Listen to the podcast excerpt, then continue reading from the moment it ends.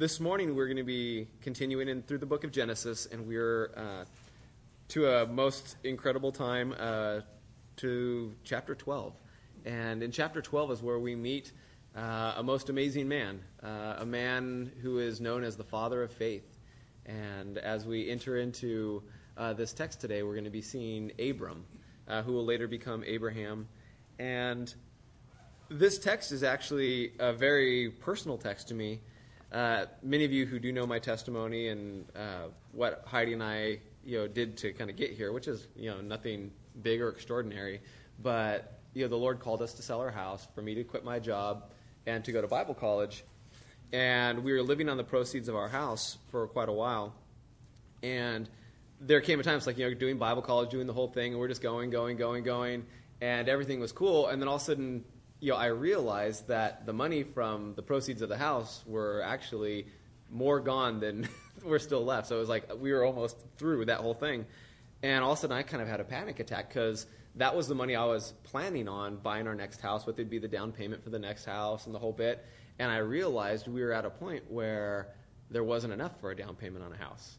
And I was just like, what do we do? And I wasn't finished with Bible college yet, and you know there was no prospects for you know what was going to happen next. And so I was I actually had this little miniature anxiety attack, and I was just kind of freaking out. And I remember it was I was literally driving to a prayer meeting at Suite E at Calvary Costa Mesa for the church plant of Worship Generation, and I was just like I was really upset. And the Lord actually used uh, it was three different texts, but this was the main one that He really got my attention with, where you know He was showing me the faith of Abraham he was showing me that willingness to go out and not really knowing where you're going, but to go out and just to walk with the Lord. And so this is a very special text to me. And, you know, again, you know, this is one of two places, one of two events that we're going to read about right now that Abraham's life is talked about in the Hall of Faith in Hebrews chapter 11. There's actually two sections. You know, he gets mentioned twice. He gets double honor, being the man of faith and all. But this is one of the two instances where he left his family, left his home, and went where the Lord called him to go, uh, not knowing where that was. And we'll actually be looking through that today. So, um, really exciting, really exciting as uh, we look at Abram's journey of faith this morning. Uh, go ahead and uh, turn your eyes to Genesis chapter 12, and we will begin at verse 1. Now the Lord had said to Abram, Get out of your country from your family and from your father's house to a land that I will show you. I will make you a great nation. I will bless you and make your name great, and you shall be a blessing. I will bless those who bless you, and I will curse him who curses you. And in you all the families of the earth shall be blessed. So Abram departed as the Lord had spoken to him, and Lot went with him. And Abram was seventy five years old when he departed from Haran. Then Abram took Sarai his wife, and Lot his brother's son, and all their possessions that they had gathered, uh, and the people whom they had acquired in Haran. And they departed to go to the land of Canaan. So they came to the land of Canaan. Abram passed through the land to the place of Shechem, as far as the terebinth tree of Moreh. And the Canaanites were then in the land. Then the Lord appeared to Abram and said, To your descendants I will give this land and there he built an altar to the Lord who had appeared to him. And he moved from here or from there to the mountain east of Bethel, or the house of God. And he pitched his tent uh, with Bethel on the west and Ai on the east. There he built an altar to the Lord and called on the name of the Lord. So Abram journeyed, going on still toward the south. Get out of your country. Get out of your country, from your family, from your father's house to a land that I will show you. That's not a whole lot of direction, is it? I mean, you think about, you know, people like, you know, uprooting your family, changing everything you know, and like just leaving. And the Lord literally, I mean, he's like, hey, you know, Abraham, I'm going to give you a great name. I'm going to do all these cool things for you, but, you know, get out of your country. So, okay, where's your country? Well, that would be for us, the United States. Okay, just imagine. Hey, Lord's calling you um, world missions. Go. Where? I don't know, I'll tell you later. Just go. Find your ticket, find a boat, whatever, just go. Uh, from your family and from your father's house. Well, uh, where was Abram's country? Uh, he'll actually refer to his country again uh, later in Genesis, but it's actually, you know, we talk about Abram from Ur of the Chaldees, right? That's not actually what Abram considers his home. Uh, he was born and raised in Ur of the Chaldees, which is a province of Babylon. It's uh, if Babylon, the Euphrates River, and then I, I, think it's the Tigris. It's the other one. They're, they're like they kind of do this, and Babylon is in the plains of Shinar, right, kind of in between those two rivers. That's why it's so fertile. And then a little bit below that is um, Ur of Chaldees. It's on the other side of the Euphrates, so he's right down here. So that's where he was raised. He, he, is, he was raised in a province of Babylon. And as we looked last week, Babylon is a it's the center of idolatry. It is the place where Nimrod stood up and like, you know, we shall rebel. And you know, that's what he grew up in. That's the culture he grew up in. The culture that he grew up in with this pagan idolatrous worship where they had temple prostitutes, like that was part of their worship. And so much so that even every child, every female child that grew up in your household would have to go pay service and actually be one of the temple prostitutes uh, at some point in their life. It was required. It's what they had to do. So you can imagine, as a man who had a lineage of faith through his father Shem, that this was not exactly a, a beautiful place. The, these you know pagan idols, these things that were just empty, but that's where he lived, and you you could almost hear like his heart crying out, wanting something more. You know, like looking around and just seeing what, what is going on, like seeing the culture that he lived in, and like this dissatisfaction with it. And so an event happens. An event happens that shapes uh, his future. And it's actually not Abram that decided to leave Ur of the Chaldees, it was his father Terah. So Terah had three sons. He had Abram, he had Nahor, and he had Haran. And who knows how long they were there? Um, Terah had them when he was about 70 years old.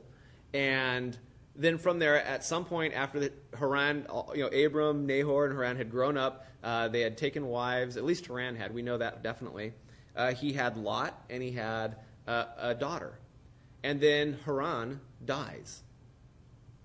And then it says that Nahor took a wife, Abram took a wife, Abram took a wife, Sarai, and Nahor, his brother, took uh, his son Haran, or his brother Haran's daughter as a wife. I know it's kind of weird for us, but that was commonplace back then. And so Haran dies, and I can only imagine that Terah was probably so distraught over this. You know, it's like I don't know if anybody's ever lost anybody really close to them. How it's like you don't even want anything to remind you of that situation. You you've heard it on movies. You've maybe you heard somebody personally that you know talk about when they lost something. It's like just the memory is too much. I want to get away from it, and they'll literally flee any memories of that person. Well, I want to just put out a conjecture out here that it was probably the death of Haran that moved Terah and his family uh, all the way to, and it was literally from Ur of the Chaldees. He literally traveled 600 miles. Now we think about that today. It's like, oh, it's no big deal. It's like you know, just twice as far as San Diego. It's cool, no big deal. Yeah, but this wasn't in a day where we had like freeways like we have now. Uh, the highways and the freeways weren't even developed really until Rome, which is thousands of years later. And there was, you know, obviously you're traveling through the most idolatrous place on earth, uh, through Babylon and through its provinces. There's a lot of uh, wickedness and depravity going through there, so it wasn't really a safe thing to do either. And it was an arid country, and so there they went. They moved quite a ways. And the reason why I conject that the, that it was the death of his son that moved them is because where did they move to? Where is Abram from? Haran. That's the name of his brother his dead brother. And so Ter- the Bible literally says in chapter 11, verses 27 through 32, it says that Terah took up his family and they moved to Haran.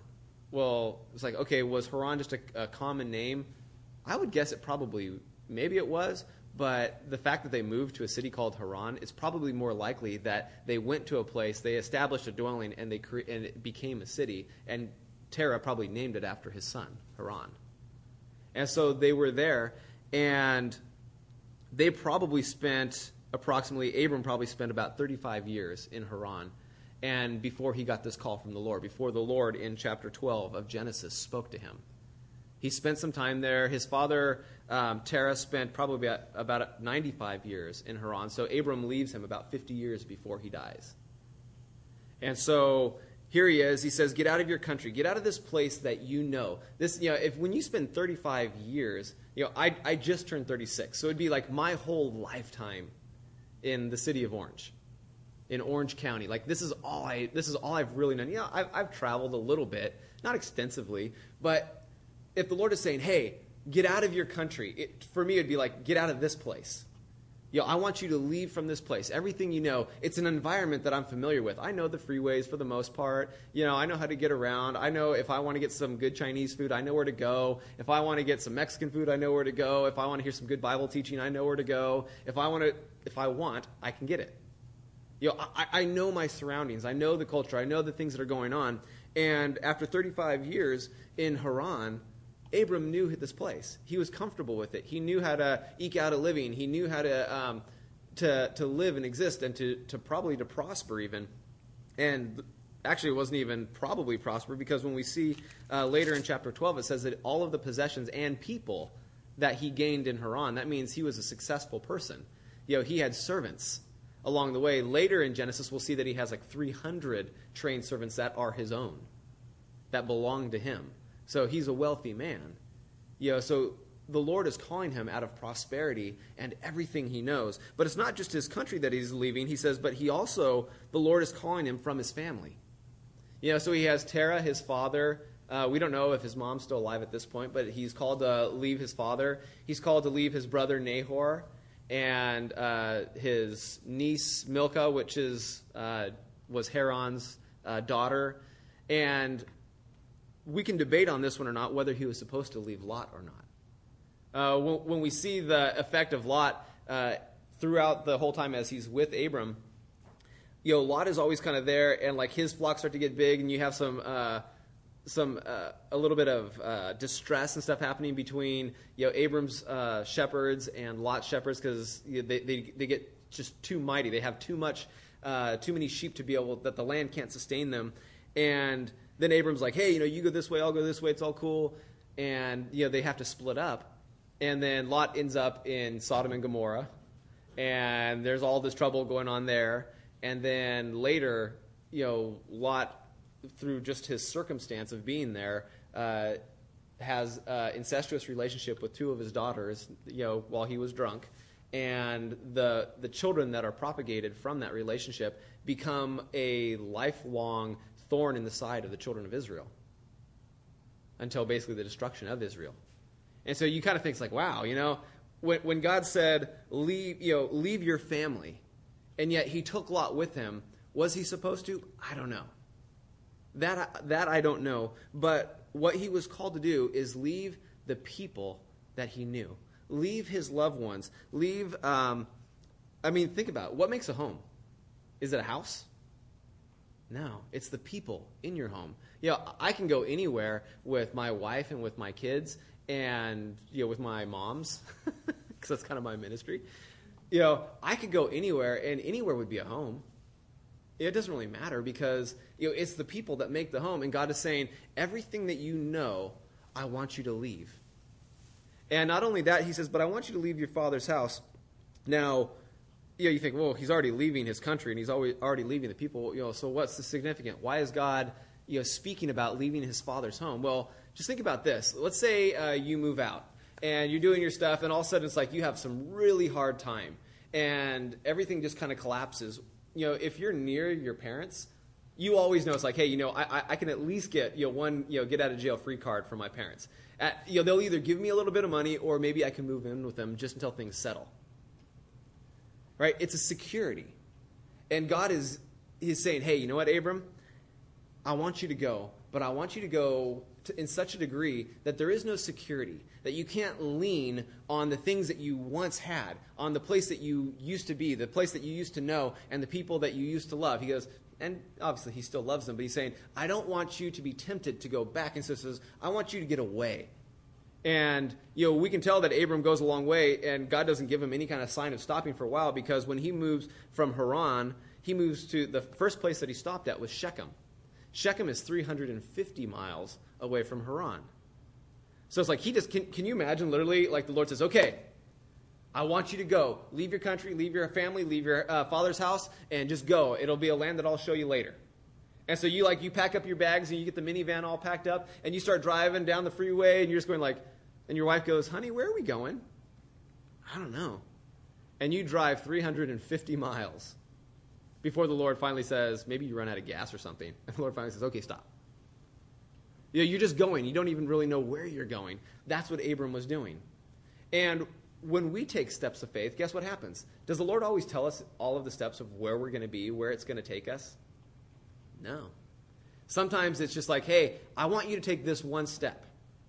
Yeah, for me and Heidi, it was I want you to quit your job, I want you to sell your house, and I want you to move your church, change churches. Now, those are big things. Those are all the things that gave us comfort, right? You know, Heidi had always talked about she always wanted security. Huh, Heidi?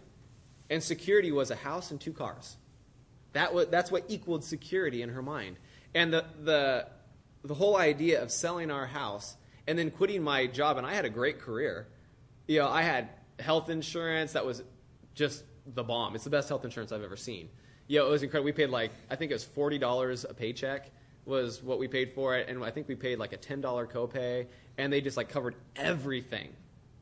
Everything. It was amazing. Okay, I had a 401k. I had profit sharing. That means it was just like extra money that the company would give us. So you have your own 401k, which they matched up to 3%. Then there was another thing called profit sharing, which was just money that they just gave us. And then not only that, but then if we were really safe and people didn't have accidents, every year we get like a $250 either uh, gift card or like I got a barbecue one time, a stereo system another time, TVs, just whatever. They would just give. It's like, it was good. And you know, you know, the people that I worked with, uh, we got along really well. We were actually a, a really well-known uh, customer service group, like inside sales in our in our industry. And so it's like it, when it all was said and done, like we had a great career. And this very thing, the security, and then you think about a church. What does a church mean? Well, to some of us, a church is more family that really than the, than our blood, blood relatives. Think about your church family. Think about the things you have in common. Think about you know, the, the, the, things that you share that you don't even share with your, your, your actual family. Because they wouldn't understand. They, they don't necessarily get it because, you know, if you have a family that's all Christian, hey, praise the Lord, you guys are lucky. But think about what a church represents. It's that family. It's that the people that you can confide in. It's the people that you can share your heart with. It's the people that you know aren't going to, well, you hopefully, they won't judge you or anything like that. It's people that you can just you can be yourself with, that you can pray with and ask for prayer. You know, a church family.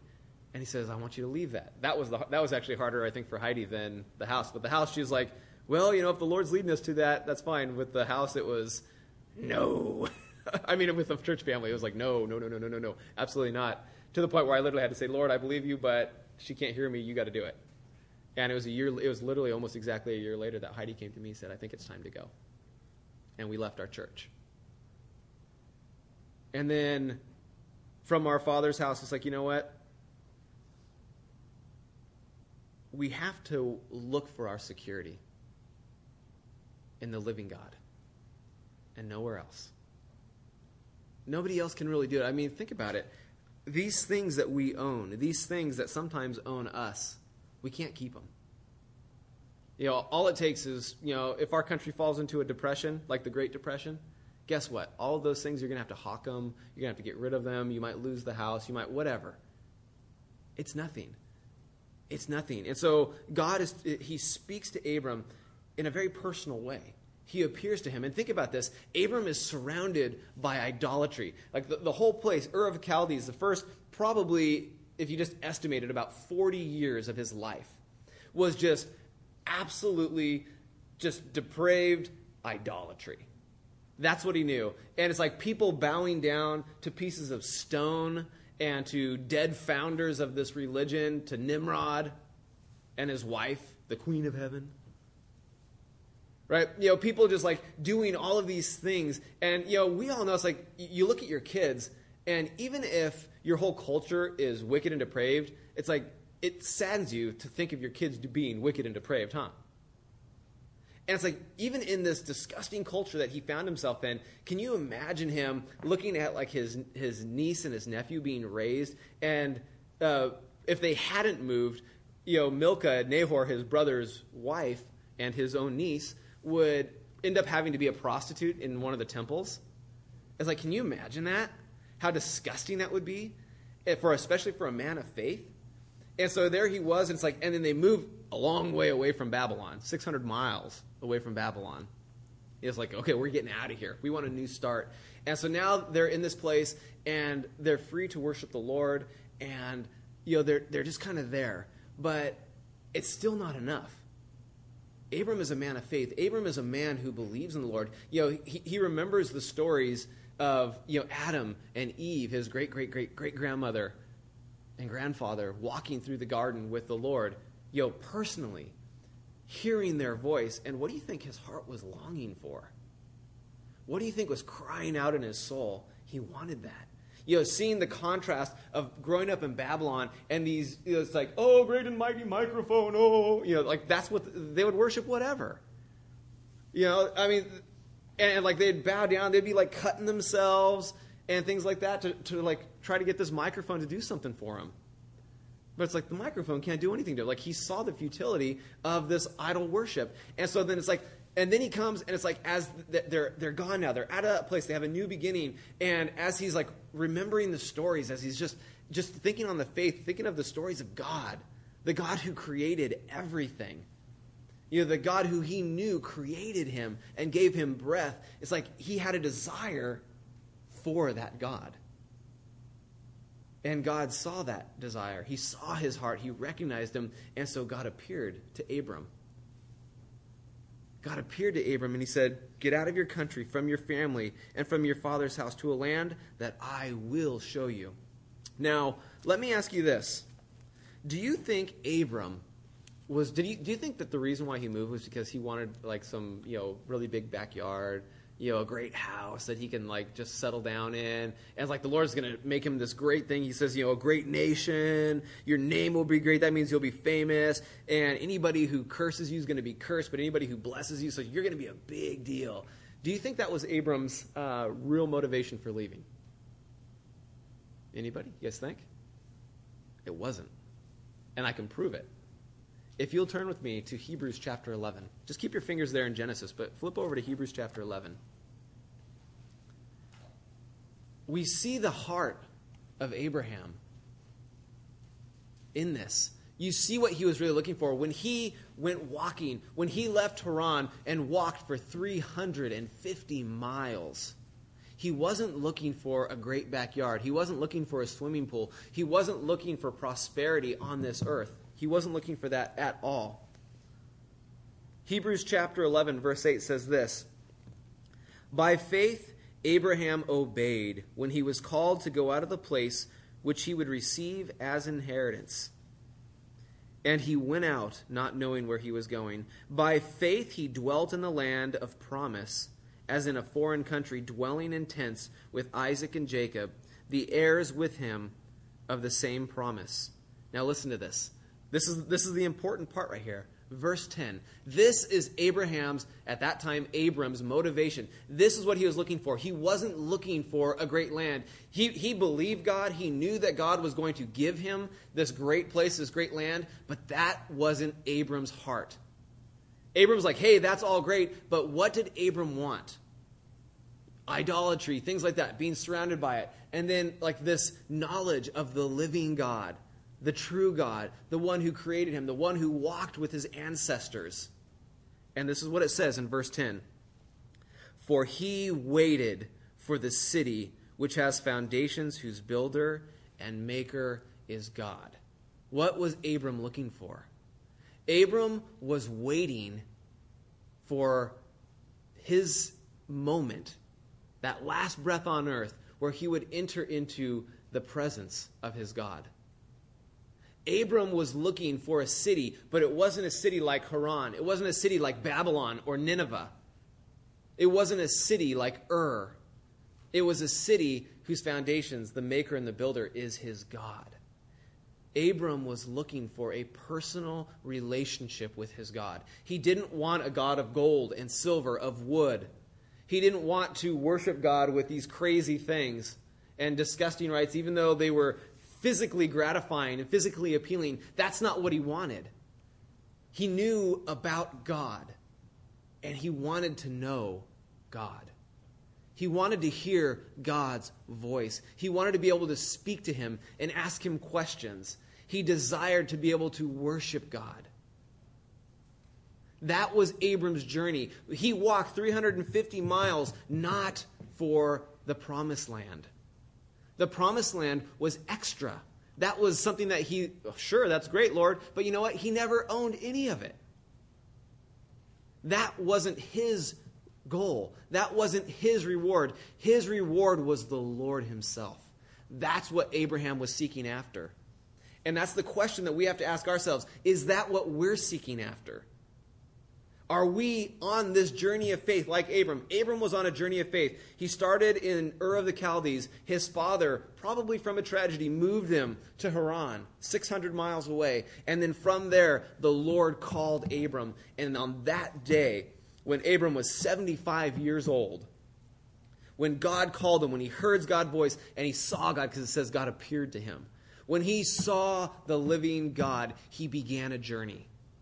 He began a journey that wasn't to the promised land. It wasn't to Shechem. It wasn't to Bethel or Ai. It wasn't even to Egypt and then back up to Bethel again because he realized he made a mistake. No. He was on a journey that was leading him to the living God. That's what he was looking for. That was his goal. That's what his eyes were fixed upon. That's when we look at you know, the Apostle Paul and he says, Yo, I am looking forward towards the prize, not looking back. That's what Paul's talking about. Paul isn't looking about starting lots of churches. He isn't looking about being, you know, really liked by the Jews or anything like that. Paul's goal was, hey, I am heading like Pilgrim's Progress. I am heading to the celestial city. That's where I'm going. That's where my eyes are fixed upon, and that's where I'll go. And if I can save as many as possible along the way, then so be it. Amen. That was Abram's heart. That's what he was looking for. And, you know, look in verse 13. Uh, just skip down to uh, 11, chapter 11, verse 13. It says, These all. Who's these all? Well, that is Abel. Remember his sacrifice? Uh, that is Enoch, who was raptured by God. That was Noah, who built an ark. Uh, that was Abraham. It says, These all died in faith, not having received the promises they never received the promises. What, did, what was Abel's sacrifice? His sacrifice, the thing that, that God accepted it rather than accepting his brother Cain, was that he was believing in the Messiah. The thing that he was, it's like he believed. He believed. And so, you know, he died in faith, never receiving the promise of what? Of what his sacrifice represented, the Lord Jesus Christ.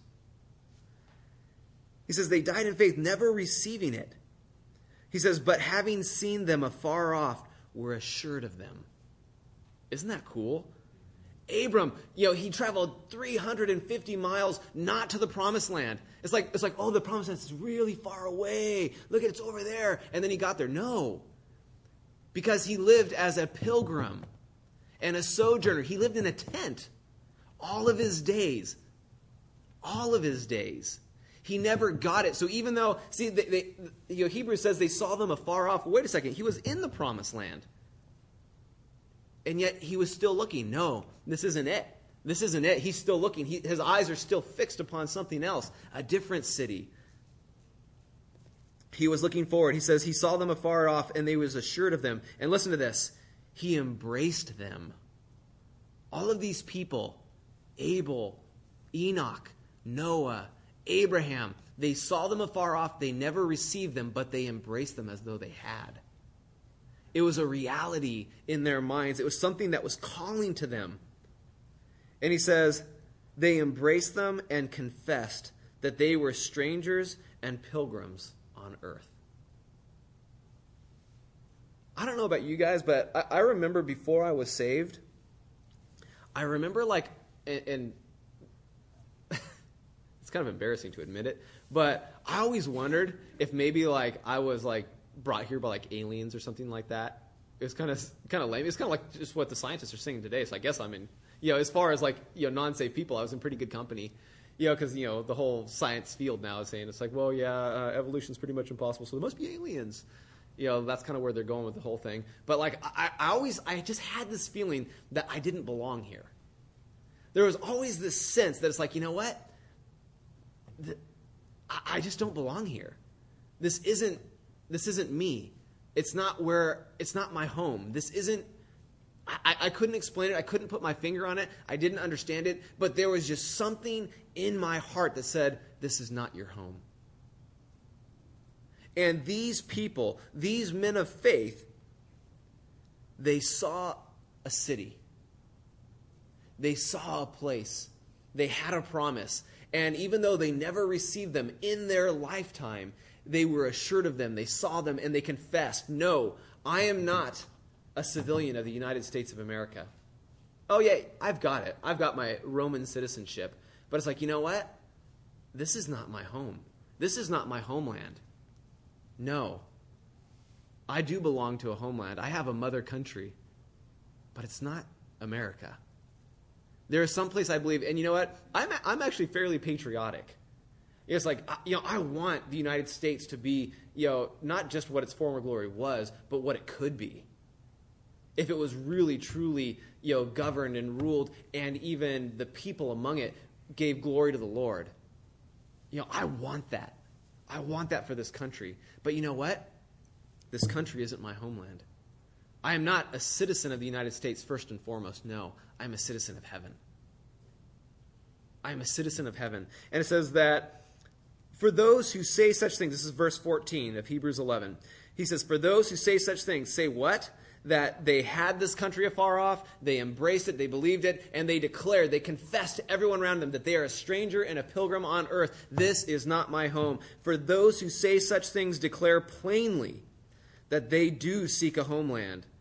And truly, if they called to mind that country from which they had come out of, they would have had opportunity to return. We're going to find out in the next paragraph of Genesis, chapter 12, that a great um, famine strikes the land of Canaan. And if Abram was just looking, hey, this is the promise land, this is what the Lord's going to give me, if that's all it was, then when that famine came, he would have gone back to Haran. He would have gone back to his father's house. He would have gone back to the security where he knew they're wealthy. They had established probably farms and things like that, agricultural society. He would have gone back. But Abram wasn't looking to the promised land as much as the promise. He was looking to the promise that he would one day stand before his God. And his, his God didn't call him to go back to Haran. His God called him out of his country. Come out of the country to the land that I will show you. But Abram, he knew it wasn't just the promised land. He was looking to as uh, if you ever saw Chronicles of Narnia or read the books, it's Aslan's country. That's what he was looking for. That's what he was waiting for. And he says, but because he wasn't looking, he wasn't looking at his present comforts. He wasn't looking at what he could get here. Because of that, he was never tempted to return and go back to what he left. And it says, but now, listen to this. They desire a better. They desire a better that is a heavenly country. And because that is their desire, that is their heart, it says, Therefore, God is not ashamed to be called their God, for he has prepared a city for them. Do you guys believe that? Do you guys believe that this day? Seriously, do you believe it? Do you hear that calling, that drawing? And I don't know about you guys, but it's like there's something that when I got saved, there was something that was just like, it started. And it started quiet and it gets louder. You know, it gets louder. The, the more I walk with the Lord, the more I learn to hear his voice. It's like something like crying out. And I see some of you shaking your heads. Yes, it's like crying out within me. It's like, no, no, no, this isn't your home. No, there's another city that's coming. Do you guys ever just like catch yourself imagining what heaven's going to be like?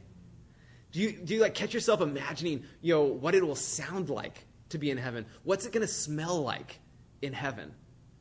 What do those angels sound like?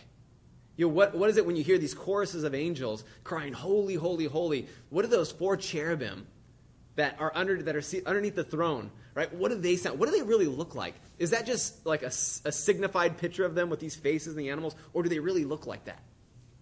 What about these streets of gold? What about, what about the fruit of the tree of life that uh, you know, every, see, every month it, it bears a different kind of fruit. What does that fruit taste like? What does Jesus look like? You guys ever wonder that? Yeah, I'm, I'm pretty sure he's not the blonde hair, blue guy with the long hair with a lamb around his neck. But what does he look like?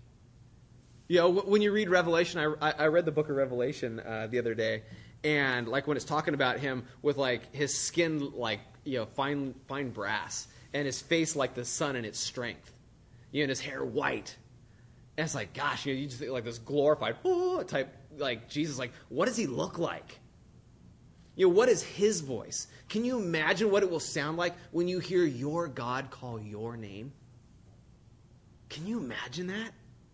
Remember Mary and she was in the garden and she's like and she's like you know crying because she thought they moved jesus. They thought the gardener and jesus came up behind her and he was like know hey know why are you crying? And then she's like eh, if you've moved him tell me tell me. And then he said he called her name and she recognized the voice of her god. And it was a moment where all he said he just said she had already heard him speaking but he said it in such a way he said mary and then all of a sudden she's like, Rabboni, your teacher. And she, can you imagine what filled her heart? As she stood up and turned around, and there was Jesus. It started at her salvation. It started when he cast those demons out of her, when through the veil of those demons in her mind and in her soul possessing her, and she heard through the darkness Jesus' voice come say, Come out of her. And this desire, when she began, like her heart and her soul became alive within her, as she began seeking the living God.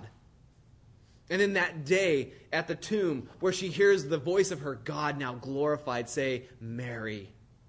And she stood up and turned around and she like grasped, grabbed a hold of him and she was probably like giving him like a chokehold or something. Yeah, she could be on WWF because she's like, and he's like, hey, don't cling to me. I still got to ascend. You know, hang on, it's okay. Go tell, go tell all the guys. Go tell the disciples and even Peter. Tell them that I am risen. Does your heart cry for that? Yeah, as I'm speaking these things, can you guys feel it? Because I am. It's like when I read this text, it's like, ah. You know, when you read Hebrews chapter 11, you think about Abram looking for a country. He wasn't looking for the promised land. Who cares? And it's like, you know what? I believe that the Lord is going to give us this, the Orange County, the city of Orange and Orange County. I, I, it's not because of anything other than the Lord. Like, hey, you know what? I want you to stop like being like all humble and saying, hey, if the Lord pours me out like a drink offering, that's fine. I'm good with that. And the Lord's like, I want you to ask for the double portion. And it's like, okay. And you know, just through some other circumstances and things, the Lord shows like, you know what? I really think that there's going to something's going to happen. Something's going to break loose and all of Orange County is going to be ours in the name of Jesus Christ. And, but it's like, but when it all comes down to it, is that why I'm serving? Is that why I minister? No. Who cares? You know, it's like, I'm going to the celestial city. I'm going to that city who has foundations, whose maker and builder is God. And you all want to come with me? Cool. If you don't, bye. I'll, I'll check you out in my rearview mirror because I ain't stopping. I'm not going to stop because it's like, you know what? God is calling me. Can you hear him calling you? Can you hear his voice calling to you? When you're reading his word, when you're worshiping, can you hear his voice calling you? It's that still small voice that Elijah heard. Right? When he was all in sorrow and tribulation surrounded him, and he's in the cave on Mount Sinai, he's crying. You know, it's like, oh Lord, you know, uh, you know, I've served you, and like everybody else, there's nobody but me, and they want to kill me. And the Lord's like, dude, chill out. There's 7,000 that haven't bent their knee. You know, that, hey, it's all cool. There's this dude, this cat named Elisha. I want you to go anoint him. God answered his prayer. Elijah said, I'm done. And he said, okay. You got a little bit, you, you got a little bit, you got to, you know, you got to seal the fruit first. First thing you do, go find this guy Elisha. Go find this guy Elisha, and I want you to show him the ropes. But Notice where Elijah ran. Where did he ran? He ran to the mountain of God. His desire. Notice Abram. Did you see it, at the end of uh, verse 9 of Genesis chapter 12? He said, So Abram journeyed, going on still toward the south. So he gets to Shechem, he gets to Bethel, and something was still drawing him south. I don't know if you guys know where all this is, but okay, so you have uh, the Sea of Galilee. I've been there. It's a cool place. It's a small lake. It, it's not really a huge, you think of like a sea, like big, right? It's actually small. You can see the whole thing. It's more like a lake, you know, a big pond. Okay, so anyway, you have the Sea of Galilee like this. And then if you go just a little bit to the west, and then you come down a little bit, actually, I guess that's, I guess it's east there. No, west. It is west. So you go west, and then you come down south just a little bit, right around where Nazareth is, Jesus of Nazareth. Uh, that's where Shechem is. Okay, then you come down a, you come down a little bit further uh, to just a little bit north of Jerusalem, and that's where Bethel and Ai are. And so, you know, Abraham, so he, he's kind of wandering and he's kind of running, kind of running. It's kind of like when you're filling up your gas, how it's running really fast, and then when you get to almost to the end of your money, all of a sudden it slows down, right? So Abraham, he, he's just bucking along 350 miles, and he gets to Shechem, and all of a sudden the Spirit's like, whoa, slow down. And so now he's just kind of walking through. He's kind of cruising. And he gets to Shechem, and he's still hearing. He's like, he's like, okay, Lord, you know. And he's wanting to serve the Lord. He's wanting to worship the Lord. And you know, God appears to him again. And then it's like, but he's like not finished. You see, like he's not resting. He's still looking. He's looking for the promise, and he keeps heading south. You know what's south of um, of Bethel and? It's Mount Moriah. It's Jerusalem. It's the place where Abram was going to you know, was willing to sacrifice Isaac. He was drawn to it. He was, he was coming down, and there, there's just something he, he, he, knew he wasn't quite there yet. And then, you know, later we'll see, you know, the famine. He goes down to Egypt, but then he comes back. And where does he go? Right back to where he was. Right back to that between Bethel and Ai, in that place, right around the place where his Lord would one day die in his place. There is a calling that each and every one of us should have. And if that voice has gotten drowned out today, if it's like, you know, I'm not really hearing, I'm not really all that excited about heaven. Matter of fact, I rarely think about heaven. Guys, listen. Abram, the reason why he never went back, the reason why he never returned to his homeland, the reason why he never uh, went back to like Ur or Babylon or even Haran was because he wasn't looking for this. He was looking for this. His eyes were fixed on heaven. His eyes were fixed on the Lord. That was his race. That was his promise. And he was content to be a pilgrim and a sojourner. Matter of fact, he confessed it. Anybody asked him, Dude, you're a wealthy man. Why don't you build a house? Because I'm a pilgrim here. This ain't my home. And I want to have a light grip on this world. That way, when the Lord calls me, I'm ready. I'm ready. Can you imagine? I mean, I don't think it'll. I don't think it'll happen. But I don't think there could be a more grievous thing than, like, say, like the rapture happened, and you're like going up, and all of a sudden you like look back longingly. Can you imagine? Like that. That would be blasphemous. That's what Lot's wife does. We'll see it in the future. She was running away from the judgment of God, and she looked back at Sodom of all places. It's like that place is disgusting, and she goes, "Oh, Remember Lot's wife. That's what the New Testament says. Remember Lot's wife. She was attached to this. She liked this. She liked her friends, her knitting circles, and who knows what went on in Sodom. Who knows what she was involved in and enjoyed. But, know, Lot, he was vexed by it. His wife and kids weren't so vexed by it. And she looked back. But it's like, we want to be so attached to heaven. We want to be so looking forward to that heavenly calling that it's like, it's like, dude, whatever. Just throw it away. Put it in a garbage can. Throw it away. I don't even care. Take it. You can have it. Because, like, you know, I guarantee rapture happens if it happens in our lifetime, and I think it will. I'm hope I'm praying before dating. Okay, just saying. But if the rapture happens in our lifetime, dude, you don't want anything. You don't want anything back there that you'd regret. You don't want anything down that's just like, let it all burn. It's refuse, it's trash, it's garbage. Let it go. Who cares? You don't want anything holding you back looking down.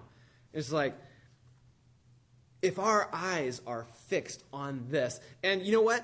The Lord has lots of blessings for us. Uh, chapter 12, verse 2 I will make you a great nation. I will bless you. I will make your name great, and you shall be a blessing. I will bless those who bless you, and I will curse those who curse you. And in you all the families of the earth shall be blessed. Right? In our time here, there is God's blessing. Okay, don't mistake that. Don't think it's like, oh, you know, I have to go into a cloister where a cloister is like where you like seclude yourself into like isolation, and I have to like be completely separate from all things, and I have to give up all my possessions and things like that, and give them all to the church and everything like that, so they can drive Rolls Royces and all that kind of stuff. So I can, just, I'll just give it all. No, God, Noah was, or I mean, not Noah, but um, Abraham was rich. He was wealthy. He had like 300 servants in just a short time, right? He had gold and silver, many flocks and things like that, so much so that the land couldn't handle him and, and his nephew's uh, flocks. Right? He had possessions on this earth, but guess what? Those possessions were meaningless to him. Those possessions were trivial. They didn't mean anything. And the thing about Abram, and this was the word that the Lord gave me when I was freaking out about that money, when it's like our, our, our house money had gone down to like nothing. And I was just like, and the Lord said, Brian, Abram was a wealthy man. He said, and because, he says, I was able to give him everything because he was always willing to put it back on the altar. He was always willing. Everything I gave him, every blessing from my hand that I poured out on Abraham, Abraham was always willing to put it back on the altar. Every bit of it. None of it was his. Remember when we talked about doulos last week? if these things, if I, if I just dedicate, oh, this is my Bible is the Lord's, and my journal is the Lord's, and my guitar is the Lord's, you know, those are the Lord's, but me, I'm my own man. Well, that means there's some things that are still mine. Right? But if I come to that place like Abram, where it's just like, dude, I'm your servant, you're my God, I belong to you, that means I own nothing. And if I'm there, then guess what? Now I am set free from it because it's all God's. And He can bless me with what He wants to bless me with. He can humble me when He wants to humble me. And it doesn't matter. I will serve my God. My eyes are fixed on that day when I will stand before Him, when I will hear the angel host, when I will see the Father sitting on the throne. Can you imagine that? Can you imagine seeing the Father in all of His glory? I mean, Jesus walked on earth for a little while, and we saw, you know, and, and we can even see like the transfigured Jesus in the scriptures. But like, you know, the Father with all of his glory that's veiled right now, that when he unveils his glory, like the universe flees from him and there's no place found for it. Like that guy, the Father. Can you imagine what that's going to look like? And to have eyes that will actually be able to look upon him and his glory? That's incredible, isn't it? And yet, if these things, if we get weight, weighted down by the blessings that the Lord gives from his hand in this time, in this place, guess what? We're gonna we're gonna begrudge God when He tries to take him away. We're gonna like the Lord's like, no, no, no, I want to take you to a better place. No, this is mine. I like it. I'm comfortable here. Can you imagine if I mean Haran was probably a really nice place. It says that he, you know, Abram, you know, was very wealthy there. Can you imagine if Abram's like, no, no, I don't want to leave. Lord, you blessed me with this, and I like this. Well, I'm pretty sure he wouldn't be in, you know, Hebrews chapter 11. I'm pretty sure he wouldn't be known as uh, the father of faith because he clinged on to even the blessings of the Lord. And so, guys, you know what? Remember Job? Remember what Job said?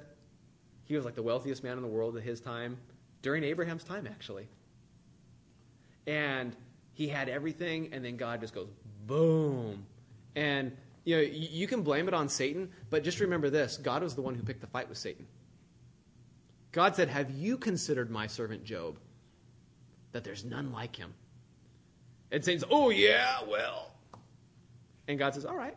Do you, do you think God had a, some kind of plan in this when God was the one who picked the fight with Satan? And, you know, we can think, it's like, God, why are you doing this to me? Why are you doing this to me? And you know, God never answered Job.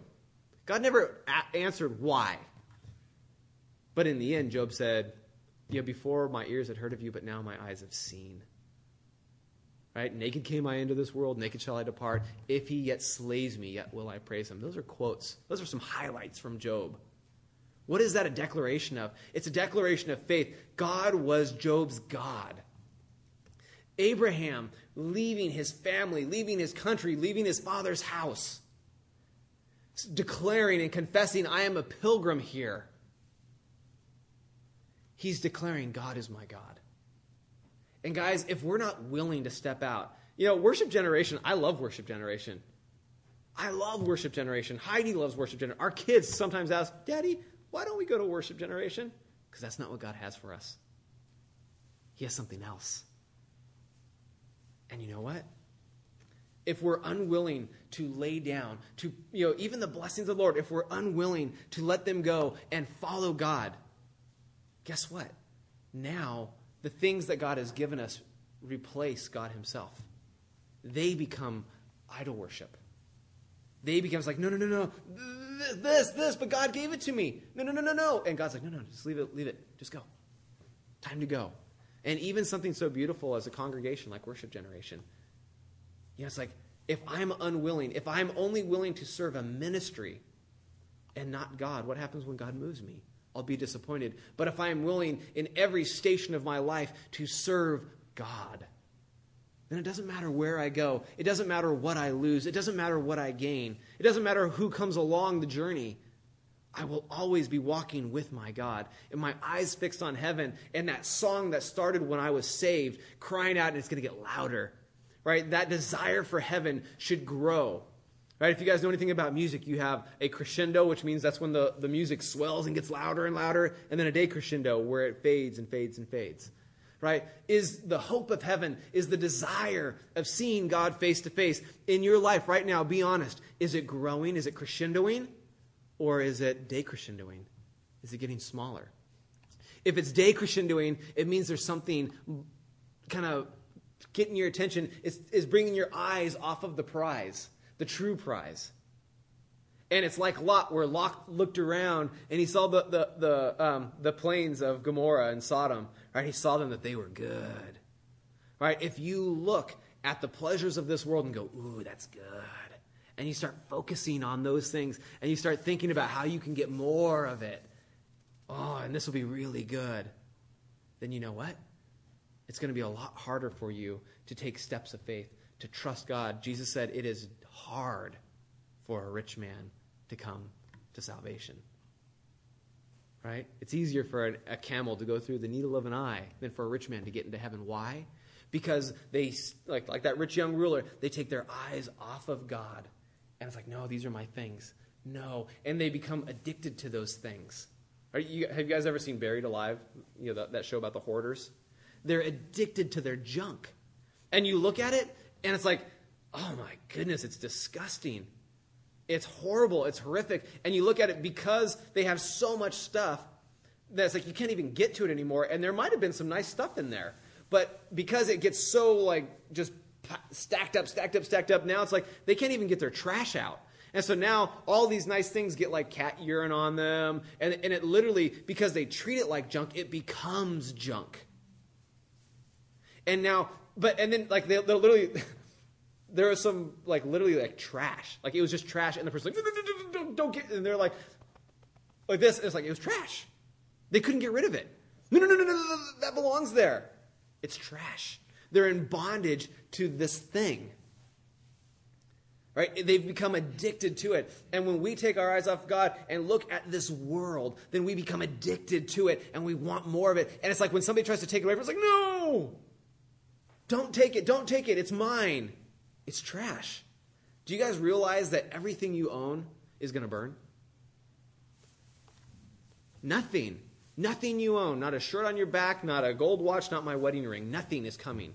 What do you what do you prize? What do you value? Because guess what? It's refuse.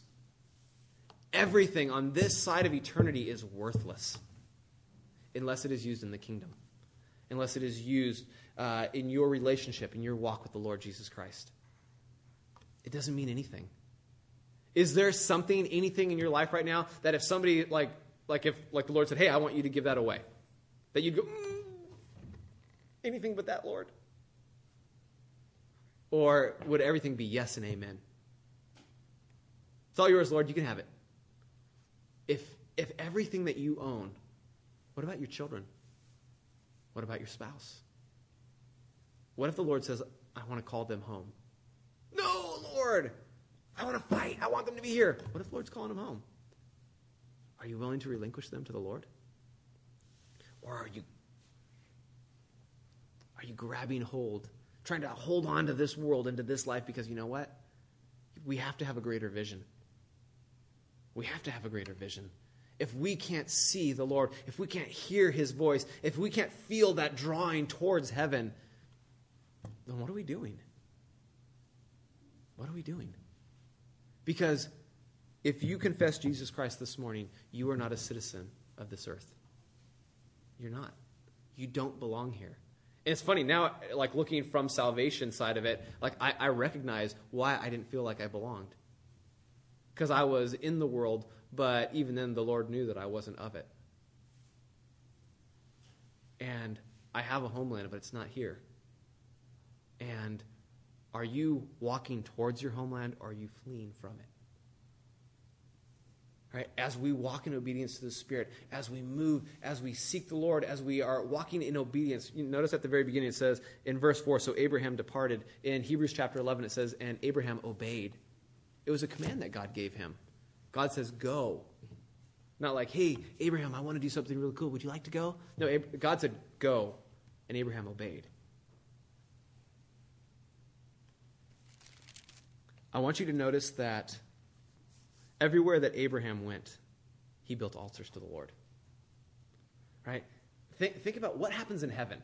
Right? If you read Revelation, like at the drop of the hat, everybody starts worshiping God. Oh, you know, they just fall down. It's like they're worshiping. It's like, you know, oh, the Yankees scored a run. Oh, and everybody starts worshiping God. It's like, it doesn't matter. It's like everybody's just so excited, and their their heart is like all of a sudden it's like you know tribulation starts happening, and like people are are being like massacred down on earth. Oh, worship the God, you know, because you know He is righteous and holy, and oh, there's the mercy. Oh, worship God because of His mercy. It's like everybody's like worshiping God. Like it's like their heart. It doesn't matter what's going on. You could say you, somebody could sneeze. Oh, worship the God, you know, and like just start going because it's like that's their heart because they're in the presence of God. Have you guys ever had that moment where you're sitting there, also it's like you just felt like the Spirit come, and it's like you just want to raise your hands and cry and worship? Like, that's it? Like, just lights out. I just got to worship. That's what heaven's going to be like all the time. And you know what? The more we fix our eyes on heaven, the more you're going to experience that here. Right? As Abraham went, look, it's like, you know, number one, he comes to Canaan, he comes to Shechem, and, and you know, he sees the Canaanites there. Remember, that's the, the son of Ham that got cursed? You know, Noah's son, Ham exposed his father's nakedness. And then uh, when Noah woke from his drunken slumber, it wasn't, you know, cursed be Ham, but he said, cursed be Canaan, his son. Like, what was that all about? And now Abram comes walking to the place where his relatives, the, um, the descendants of Ham, Canaan, the Canaanites, they're dwelling here in this land. And God says, you know, Abram comes and he's looking around and look, it's like all the best land's already taken. They've all got it. And God says, hey, I just want you to know. Um, yeah, your descendants I'm going to give this land to, not them, is actually literally following what happened uh, in the curse with Noah. God honored the curse of Noah. It was a prophetic word. And Abram's like, hey, you see those Canaanites here right now? Yeah, they're here right now, but um, I'm going to evict them later. Don't worry about it. It's going to be yours. It's going to be yours. But what did, what did um, Abraham do? His response was always he built an altar right? So he gets there. He's like he's in the he's in the promised land now. You know, he's a stranger and a sojourner, so he builds an altar and he worships God. And he calls upon the name of the Lord. And then from there, it's like, nah, this still isn't the place. So then he moves south. He goes between Bethel, the house of God, and Ai. And what does he do? He builds another altar. And then later, he'll go to Egypt. And then when he comes back, he goes back to the altar. He keeps going back and he worships God. He loves God. He's praising God.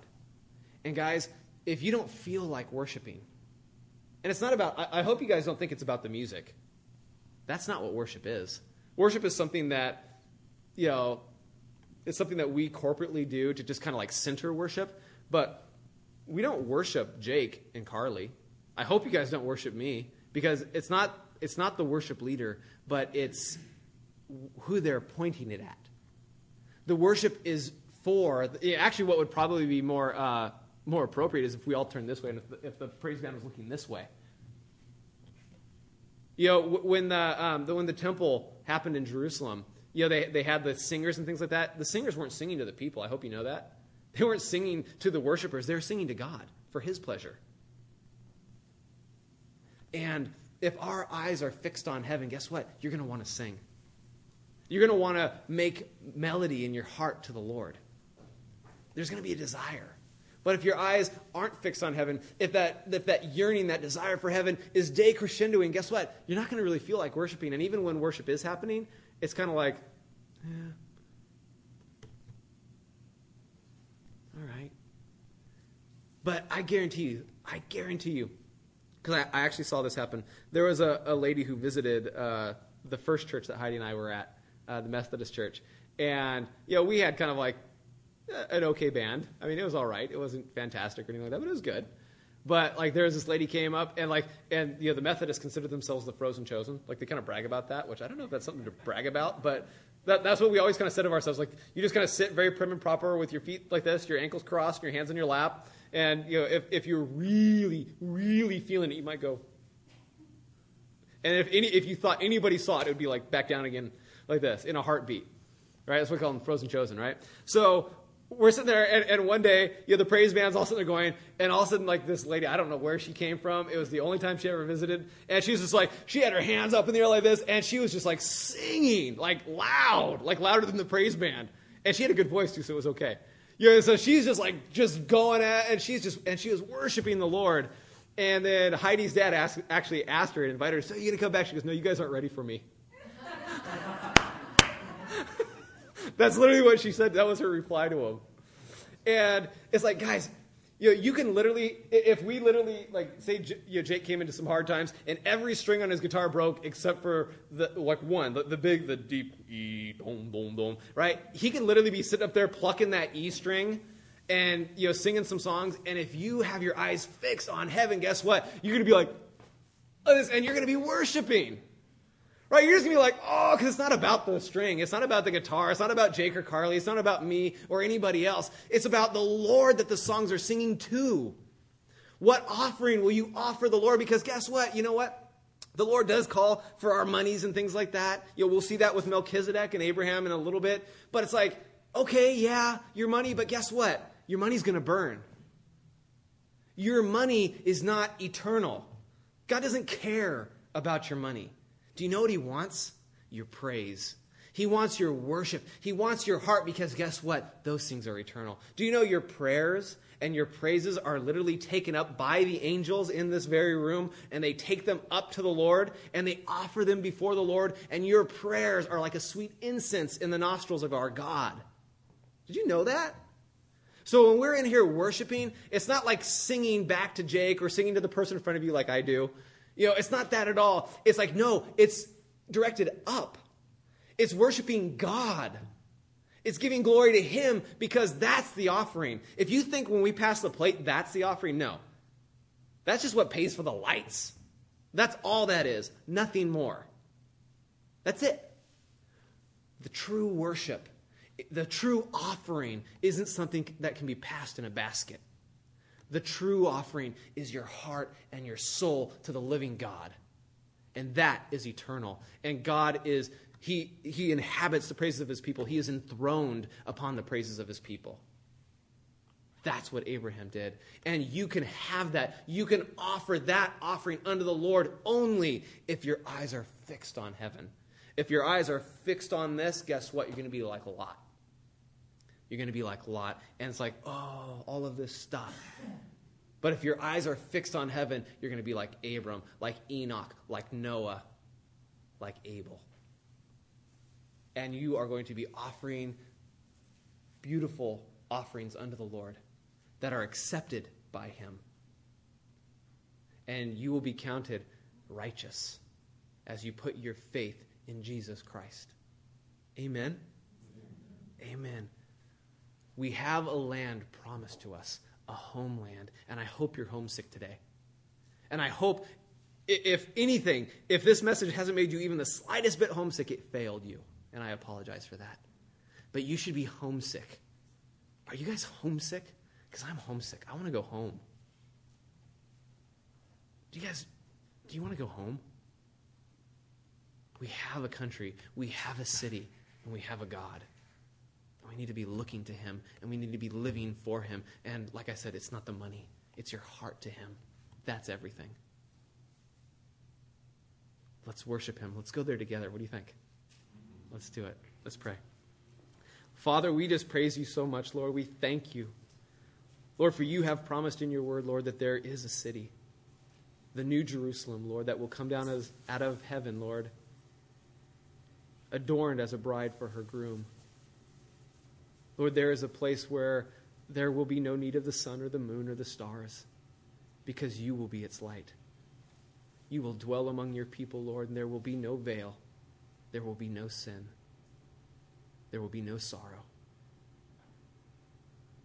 There is a city, a, homeland, Lord, that we belong to. And Lord, your spirit within us cry out, Lord, because you want us to be in your presence more than we want to be in your presence. And Lord, that longing, Lord, that homesick, that desire, Lord, we pray that you would build it in our hearts. Lord, that we wouldn't forget about it, Lord, that we wouldn't be distracted by the things of this world, but Lord, that you would continue to speak to us, Lord, that we would hear your voice like Mary heard your voice, Jesus. And Lord, that every time we hear your voice, Lord, that we would just jump up, Lord, and cry out, Jesus. Lord, we love you. And Lord, we do want to praise you and give glory to you. And Lord, you are so good. And Lord, let this simple declaration be heard from all of our lips and all of our hearts, Lord. We are strangers and pilgrims in this place. And we seek to come home. Call us home. Call us home, Lord Jesus. And please come quickly. Amen.